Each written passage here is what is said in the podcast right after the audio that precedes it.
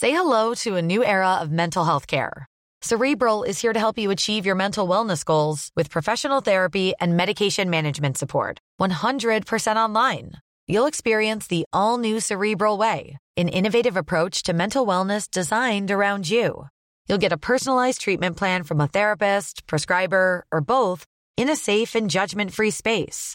Your cerebral therapist or prescriber will outline a customized plan with clear milestones along the way so you can get to feeling your best. With Cerebral, you're not alone in your mental health journey. We're here to empower you to live a fulfilling life. So take that first step towards a brighter future and sign up today at cerebral.com slash podcast and use code ACasts to get 15% off your first month. Offer only valid on monthly plans. Other exclusions may apply. Offer ends July 31st, 2024. See site for details.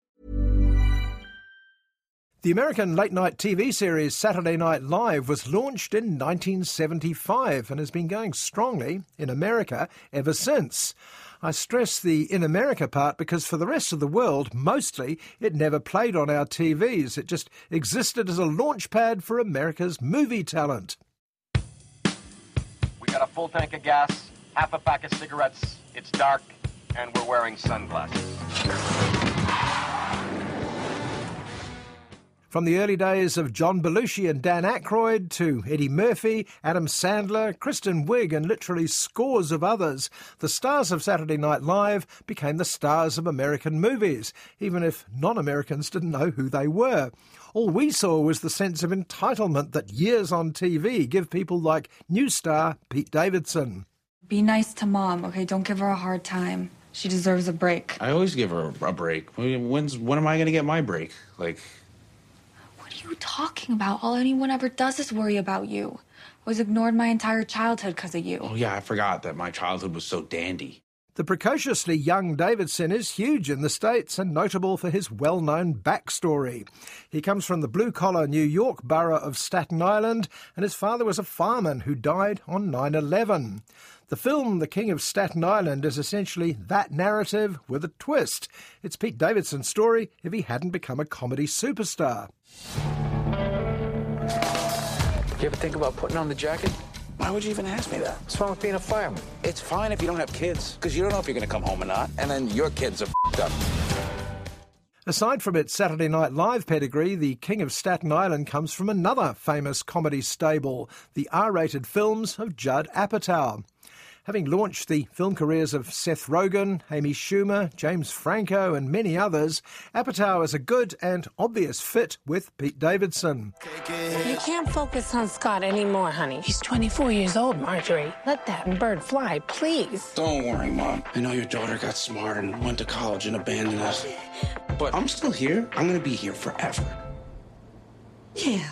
The King of Staten Island is edgy, it's coarse, it's very white urban, and like so many previous Apatow productions, it features a lead character who's very hard to like at the start. Scott is a dope smoking slacker, sponging off his mother and kid sister. He's obsessed by his late father in a way he obviously thinks is sort of endearing.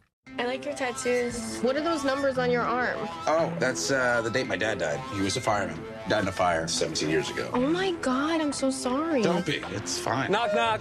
Who's there? Not your dad.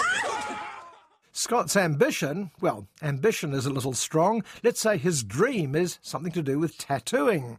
He keeps practicing on his equally unfocused friends, another staple in Apatow films, despite displaying only minimal talent at it. I need somebody to tattoo. I'm, I'm running out of. Come on, Rich. What about you? Don't man? even look at me, dude. Why? Your work is mad inconsistent. Obama ain't right. I got the eyes wrong. Okay. He's not right. All right, man, this has hurt me. Right? I don't have any black friends anymore. When even Scott's crew refuses to take any more tattooing, he looks outside the group. He finds a 10 year old and offers to tattoo him. The kid goes along with it for about half a minute and then bails. Next thing you know, the kid's father comes calling on Scott's mum. Are you a cop? No, I'm a fireman. Okay, I work for a living. Look at this. Do you believe this? You see that there? See that line? I don't know if you burn these off or what, but we're taking care of this and you're paying for it. You understand me? I don't know what this is. Oh. If you're not already a fan of Pete Davidson, I'd certainly never heard of him, you might be seduced by some of the other actors. I've always liked Marisa Tomei ever since My Cousin Vinny, and as Ray the Fireman, the irascible comedian Bill Burr is easy to like too. Easier to like than Scott, certainly. I've been dating someone for a little while now. The first guy you date in 17 years is a fireman, just like that? You don't think that's weird? To Scott's dismay, his mum starts to have a life that isn't entirely centred on him. Scott even finds himself being expected to do a few chores, including babysitting duties. You're gonna have to pull your weight a little more around here. Maybe help Ray get his kids to school. Kelly, do you know him? He's a new friend. You okay? You know, you could tell me. I'm okay. Oh, I trained her in the car. She's not going to break. Actually, the best things about the King of Staten Island are all the bits that aren't Pete Davidson. The two kids are adorable, and the crew at Ray's Firehouse are led by the always welcome Steve Buscemi, who, it turns out, used to be a fireman himself. Who knew? He's doing a good job. Getting ready for his career working at a car wash. Why do we have to clean this thing anyway? It's just going to get fire on it. But the most endearing people in this rather blokey film are way over to the side. There's Judd Apatow's daughter Maud, who plays that very Apatow character, the kid sister, who's far more grown up than the so called hero. You gotta get your shit together. Time is passing by very quickly. Why do you think I smoke weed all the time? So I could slow it down.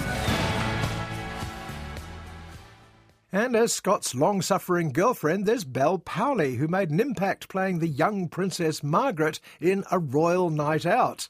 Vanessa Kirby, Helena Bonham Carter. What is it about the Queen's petulant sister that's such a gift part for talented British actresses? I love Staten Island. It's amazing. And people are gonna see it soon, trust me. Well, if you love it so much, why don't you let me tattoo it on you? No, I'm not gonna let you tattoo me again. Fine. I could have used a lot more of Bel Powley and, frankly, rather less of Pete Davidson and the King of Staten Island, but of course, I'm not from around there. And to be fair, it does all come right in the end, even if, as so often in this sort of movie, there's an awful lot of movie before the end. I just feel like everybody's always disappointed in me, and I never live up to anybody's expectations. Hey, thanks for listening to all this. You're one of the few people who treat me, you know, like a person. You're welcome.